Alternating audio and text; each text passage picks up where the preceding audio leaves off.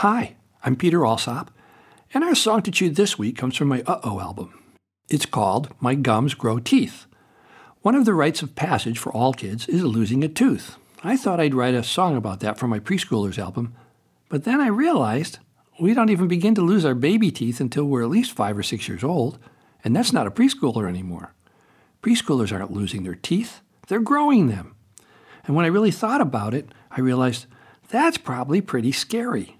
I know growing teeth is painful and annoying, but for a little kid, it's got to be baffling too. Like, how do my gums know what to do? Different kinds of teeth pushing up in different places, all right next to each other? How do they know when and, where to come in? How come they don't get all mixed up? It's like when mom comes in and helps clean up and organize all the stuff in my room.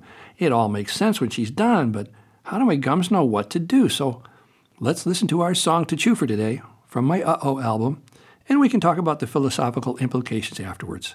Here's My Gums Grow Teeth. My gums grow teeth inside my mouth. My gums grow teeth. I don't know how my soft gums make such hard teeth grow. So please don't ask me, I don't know. They just grow up from underneath these little tiny shiny teeth. I think I've got enough, but gee, my gums grow teeth, they don't ask me.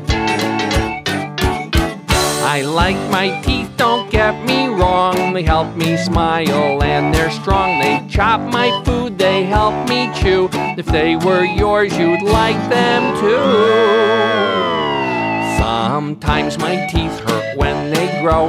My grandpa's teeth come out, you know. His gums don't grow teeth anymore. So grandpa buys teeth at the store.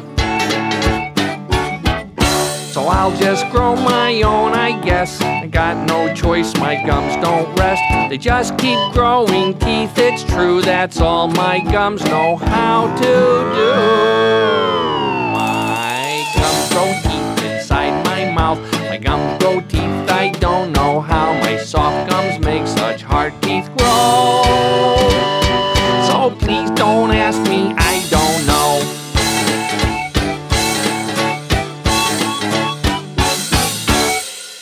That was me on guitar, and my best bud, Greg Hilfman, played all the other instruments and computer sounds. In order to write this song, I had to put myself into the shoes of a preschooler, and that was very instructive. I highly recommend it to those of us who are not preschoolers any longer because when we put ourselves into another person's shoes, we benefit from seeing what it's like to be in that kind of a vulnerable space when we're baffled. Preschoolers are pretty much at the bottom of the pecking order in most families. As they try to figure stuff out, they get left behind and often they don't get to do what they want to do because the wishes of the parents and the manipulative skills of older siblings can leave them in a position where they're always tagging along not always, but often. And it's not just about re experiencing our vulnerability. Putting ourselves into someone else's shoes provides us with an opportunity to build understanding and empathy for others. When we do that from time to time, even if we're not exactly spot on with what we imagine might be going on for another person, we can at least get a sense of what feelings might be going on for that person.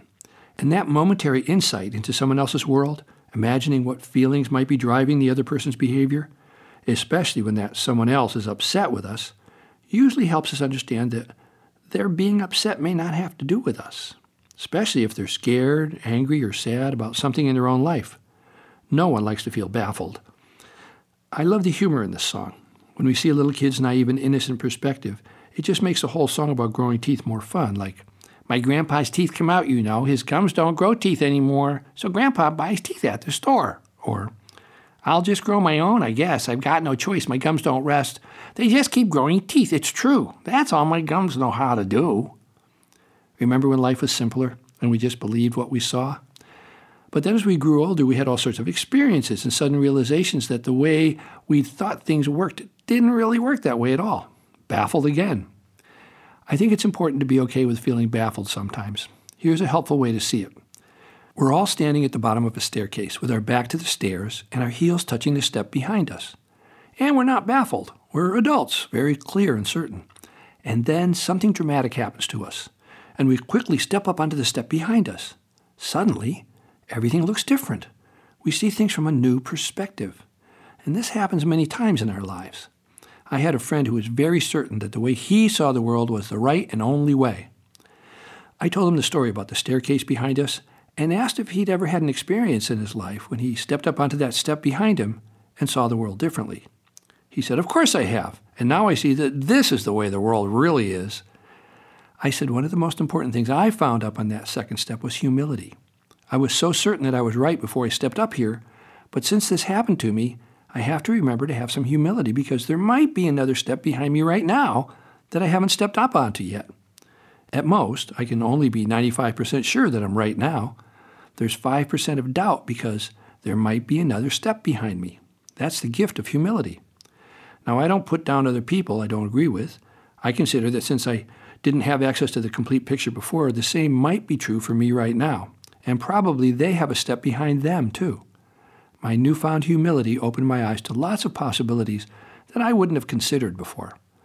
This simple little song can generate a discussion about the benefits of being baffled, and it provides a practical opportunity to talk with kids about all sorts of teeth things how to brush and take care of our teeth, how biting another person can really hurt them. I used to get my kids to bite their own arm to see how that feels. A little bit's okay, a little bit more is almost hurting, and more than that hurts. If we look closely at each other's teeth, we can find individual differences in the way our teeth look and grow. We used to flip through fashion magazines and notice how everyone's teeth looked perfect and bright and white and all exactly the same. How boring. Isn't it wonderful that all our teeth have different shades of colors and shapes and they all grow in their own way? I think so. I also think that's enough chewing for today. I'm Peter Alsop. I'll see you next week with another song to chew. Bye for now.